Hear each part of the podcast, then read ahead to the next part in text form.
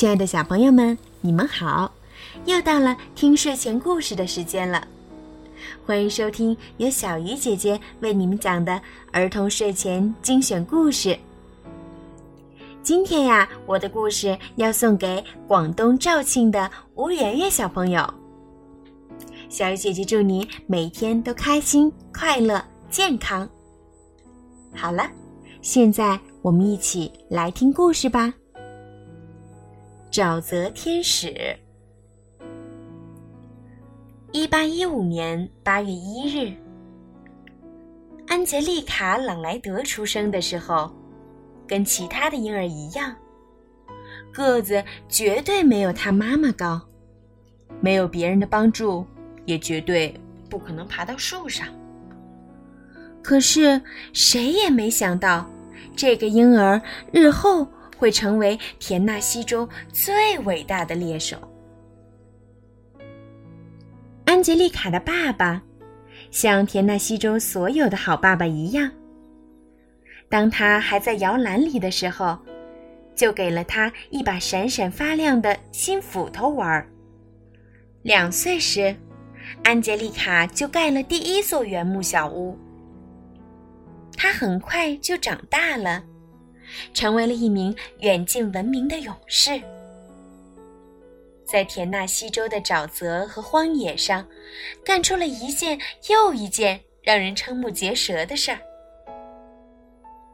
在安杰丽卡十二岁的时候，一个马车队陷在了泄气沼泽地里，人们丢弃了马和车，他们几乎绝望了。突然，一个身穿土布衣裙的年轻女子从薄雾中迈着重重的脚步朝他们走了过来。她就像把小树枝从水坑里捡起来一样，抬起这些马车放在了高地上。天使来了！目瞪口呆的人们喊道。从那时起，安杰丽卡就被称为沼泽天使了。有关沼泽天使的故事，就像雨后春笋一样冒了出来，而且每一个故事都是真的。有一年夏天，田纳西州的荒野上出现了一头巨熊，它吃起东西来，肚子就像一个无底洞。唉，这个害人精会把储藏食物的地窖的门扯下来。毫不客气地把人们整个冬天的储备粮吃个精光。人们叫他“雷鸣坏蛋”。他敏捷又狡猾，毛皮厚的子弹都打不穿。人们想尽了办法，却没有一个人能抓住这个卑鄙的长毛家伙。没过多久。雷鸣坏蛋就吃光了田纳西州半数以上地窖里面储藏的食物。要是没东西吃，人们就很难度过这个漫长的冬天。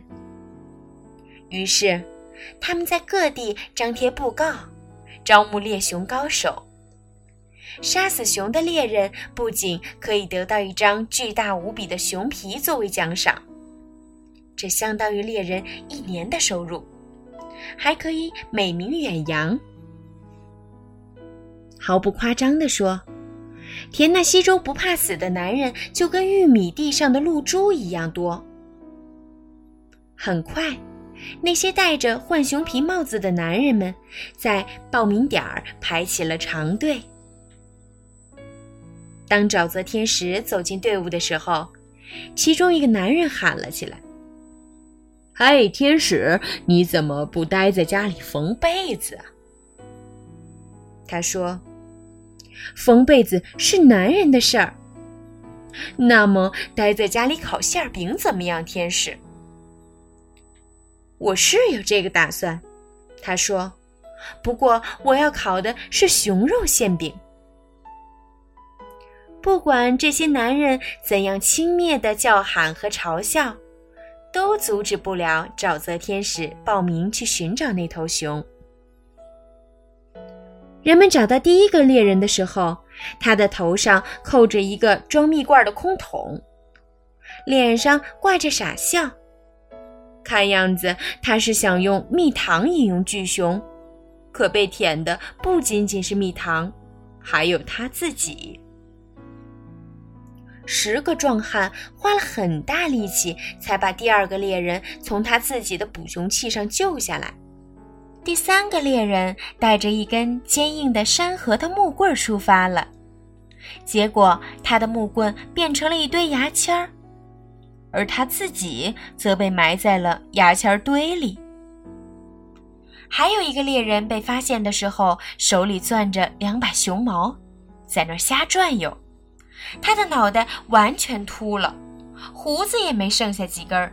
看样子，他跟雷鸣坏蛋进行了皮毛交易，但他吃了大亏。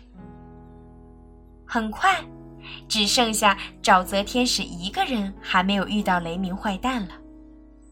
直到一天早上，他一觉醒来，发现溪流对面有一个四条腿的东西在盯着他。他们对视了几分钟。害人精，天使说：“谢谢你送来了你的兽皮。”哇！雷鸣坏蛋一声长吼，然后他们就冲进溪流里，开始了搏斗。沼泽天使一把抓起那只熊，朝天上扔去，可能是扔得太高了。到了傍晚，雷鸣坏蛋还没有掉下来。直到第一颗星星出来的时候，它还在天上。沼泽天使想，雷鸣坏蛋会不会？在天上迷路了。可是，沼泽天使对那张熊皮是志在必得。就在这时，从远处刮来了一股龙卷风。沼泽天使一把抓住龙卷风，在天空中甩来甩去，像甩一条巨大的绳索。他用龙卷风做的绳索套住了发狂的巨熊，猛地。把他拉回了地面。沼泽天使和雷鸣坏蛋扭打在一起，在田纳西州的一座座山上斗得难解难分。他们扬起了漫天的尘土，直到今天，这一带的大山还被叫做大烟山。他们不停地打了三天三夜，到了第四天。他们扭打到了一个十五米深的湖里。雷鸣坏蛋用一只巨大的爪子，把沼泽天使摁到了泥泞的湖底。为了呼吸，沼泽天使只好咕噜咕噜地喝干了湖水。太痛快了，他说。可是，他被山一样的熊爪子压在了淤泥里。无论怎样挣扎，都逃不出来。这时，沼泽天使有了个主意。他打开了烟袋，把烟朝雷鸣坏蛋的鼻子倒了过去。雷鸣坏蛋吸着鼻子，仰起头，使劲儿的打了一个大喷嚏，把湖底的烂泥和沼泽天使一起吹上了天。沼泽天使落回到地面，继续与雷鸣坏蛋战斗。终于，沼泽天使和雷鸣坏蛋都累得睡着了。即使这样，他们也没有停止战斗。他们一边睡觉，一边扭打。雷鸣坏蛋的呼噜声比岩石滚落的声音还要响。沼泽天使的呼噜声听起来如同火车在暴风雨中行驶。